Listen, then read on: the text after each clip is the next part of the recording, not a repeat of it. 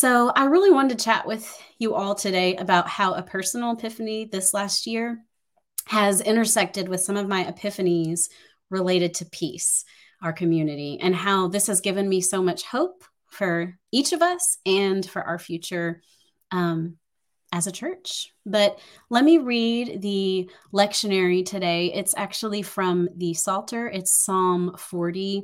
It's the first eleven verses. Um, and I want you to take notice while I'm reading anytime you hear joyful language. So here we go. I waited patiently for God, who inclined to me and heard my cry. God drew me up from the desolate pit, out of the miry bog, and set my feet upon a rock, making my steps secure.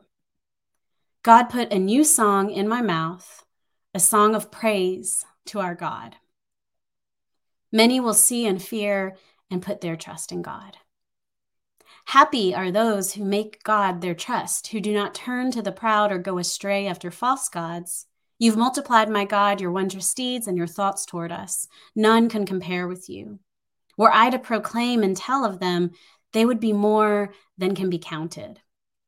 Sacrifice and offering you do not desire, but you have given me an open ear. Burnt offering and sin offering you have not required. Then I said, here I am. In the scroll of the book, it is written of me. I delight to do your will, O my God. Your law is within my heart. I have told the glad news of deliverance in the congregation. See, I have not restrained my lips, as you know, O God. I have not hidden your saving help within my heart. I have spoken of your faithfulness and your salvation. I have not concealed your steadfast love and your faithfulness from the great congregation. Do not, O God, withhold your mercy from me. Let your steadfast love and your faithfulness keep me safe forever. We hear the voice of God in these words from the psalmist, who believes in a God who protects and blesses and grounds those who follow in God's way, those who commit to consistently embody the way of God throughout their lives. To the psalmist, God provides a foundation for anyone willing to receive the invitation. And it is kind of like receiving an invitation to a party because, as we can see, there is joy and gladness and delight, happiness, all words used in this text for the taking here. And I think it's actually pretty amazing Um, that this is our lectionary reading for this Sunday, because I had already been considering sharing um, this epiphany with you all before I ever read what was in the lectionary. I was sort of going back and forth with it, though, because honestly, it's kind of a downer, my epiphany. But when I saw this reading, I resonated, because clearly then and now we we need it. We need a sense of stability amidst the chaos of life. We need deeper truths that can comfort us, that we can count on when everything else has gone to shit. We need a spaciousness, which I'm realizing a lot of people, I'm realizing a lot of people haven't really cultivated within themselves, an inner spaciousness for, um, with plenty of room for joy to spread out and take root and, and to set up shop, so much so that it just simply becomes a part of our spiritual posture. To be people who are, you know, so rooted in divine hope and divine peace and divine love that we have with us at all times access to happiness when needed, when appropriate. And this is so important, because what I've realized, and some of you are going to laugh at me because you've been knowing this, but what I realized in a really deep way in twenty twenty-two is that most people are unhappy. And it's like, I knew that a lot of people were unhappy. And I'm sure, you know, like I said, many of you already knew this. I knew and know that it's a struggle. Life is just hard. But it hit me in a way this last year where I just realized that it's not just a lot of people, like it's it's most people. It's even people who I thought in my own life and my own interactions were happy. Even those people aren't happy.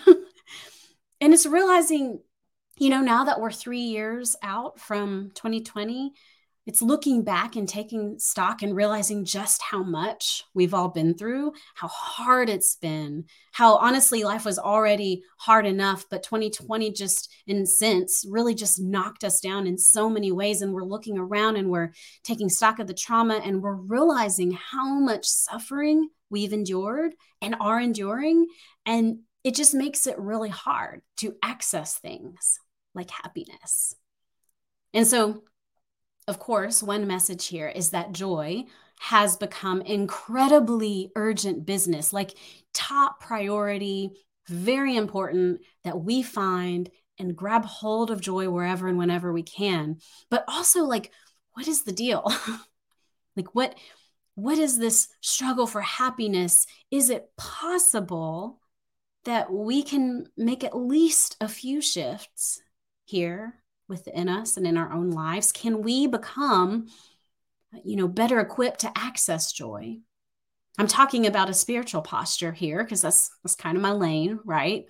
But I genuinely believe our spiritual postures are very valuable to us to engage and exist in these times. And as a person who works constantly with people and their emotions, nothing quite like the last three years has shown me how ill-equipped many of us are. And no wonder, right? Our old faith paradigms have failed us or harmed us in many ways. And we have lost, in a lot of ways, that, that beautiful foundation that the psalmist so beautifully describes about God, God's promises, God's blessings, um, God's foundational presence in our life. But see, there's hope here in that we may be ill-equipped, but that doesn't mean we can't shift. And so I hope you'll talk about this in a bit when you process in a moment. What are the shifts you can make? Tiny, tiny shifts that could reorient you toward happiness. Not that you must achieve it, but just simply that you're that you're at least facing it. You know, what are those shifts for you? But what I really want to talk about for the rest of this short time is how this personal epiphany and how these personal questions have intersected with some of the epiphanies I've had about us, Peace of Christ Church. Um, my book came out last year, Brown Girls Epiphany, which funny enough was a title I took from this annual preaching series and a sermon I preached several years ago with the same name. But in that book, at one point, I reflect on how for so long, the liminality of my racial identity was something that felt like a weakness, but how it turns out in so many ways, it's been and continues to be my superpower. And that really made me think about us. We're, we're a small community with few resources and so many limitations, and yet I have found our superpowers among our so-called weaknesses. And I want to share just a few examples with you briefly, but please feel free to share your own in the comments. First of all, I want to talk about our kids, our peace kids. First, there are so many of them, right? So many that when we are planning things like watch parties or, or new solutions that we want to roll out, we've always got to start with the kids because they are there. They cannot and will not and be ignored, and we don't want to ignore them. So whether it's today at the watch party or in any other scenario, um, you know, in ten years of existing, kids have been our dilemma. And yet it is also the embodiment of a vibrant community right in front of our faces. This so-called problem that a lot of churches would consider problem is actually proof, actually evidence of our intergenerational community embodied. And the noise we hear in our services, whether at Texas Hall or at your watch party, that is actual evidence of healthy theology being passed down in real time, and the inclusion of our kids in all of these activities and in Um, leading and participating is trauma-informed community being prioritized. We are creating the realities we want to see at Peace of Christ Church, and our kids are a near constant reminder of that if we're paying attention. Another one of our superpowers is our connection, our fierce commitment to connection, despite so many barriers. It is those very limitations that prompt us to be so creative and innovative as a faith community. You know, we don't have the money to pay rent every Sunday, so here we are, meeting in homes in some ways, having more meaningful connection than we could have had all together, bound by rows and, and scripts. We don't have a building. So we have to create pockets of community through small groups and book clubs and meetups and happy hours and dinners.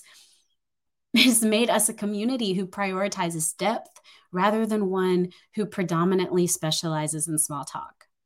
We are nomads going wherever connection is offered and finding that we are home. And finally, for the sake of time, I'll name one more of our many superpowers, our access to divine intimacy. See, the loss of certainty and the shrapnel from deconstruction make this one a doozy. But any divine intimacy each of us experience has been hard, hard fought, and wrenched away from the prescriptions around divine image we may have inherited. And yet at Peace, we are resurrection people because we are practicing this kind of resurrection posture even when we don't have the faith, even when we have all the questions, all the hesitations. We are resurrection people because we are embodying the good health we have sought out, the good image of God we have desired, the Christ way as best we can, and we're doing it together. We are resurrection people interested in the stuff of life, meaning we are not reacting people who only ever react to the chaos of domination systems and power structures. We are resurrection people set on thriving, on beauty, on the kingdom work of heaven here and now. Yes, dismantling and burning down may be part of that work, but it is not the foundation we build our homes on here. And because of this, we have greater access to divine intimacy. We have what we need. We still have to do our own work, find our own healing, follow our own intuition, put in our own time, make our own shifts. But we have what we need to orient ourselves toward happiness because we have what we need to experience divine intimacy, the same kind the psalmist experienced and then described in their beautiful understanding of God. And I'm realizing my epiphany is that I have found all of this right here in our community. I have found connection, even amidst our supposed limitations. I have found delight and hope simply by being in proximity to the children and the youth in our community. I have found happiness here. I have seen that at the very least, I am postured toward it when I am in the work of this community. And hey, this isn't an answer to it all, is it? But I think that might be part of the unhappiness epidemic, this ongoing grief that we aren't finding the answer. But see, in this sacred community, we have embraced mystery and paradox and non-dualism and so on. And so we are learning with time how to be, how to exist in this world of grief and uncertainty. For me, this is a sacred, wise reminder that I don't need greener grass on the other side. I have what I need. And more importantly, I have who I need. And the gratitude I experience when I consider all of this makes me hopeful. It even makes me happy. And I kind of feel like if I keep searching, if I keep following this trail, investing into the work of this community, perhaps there's more. Amen.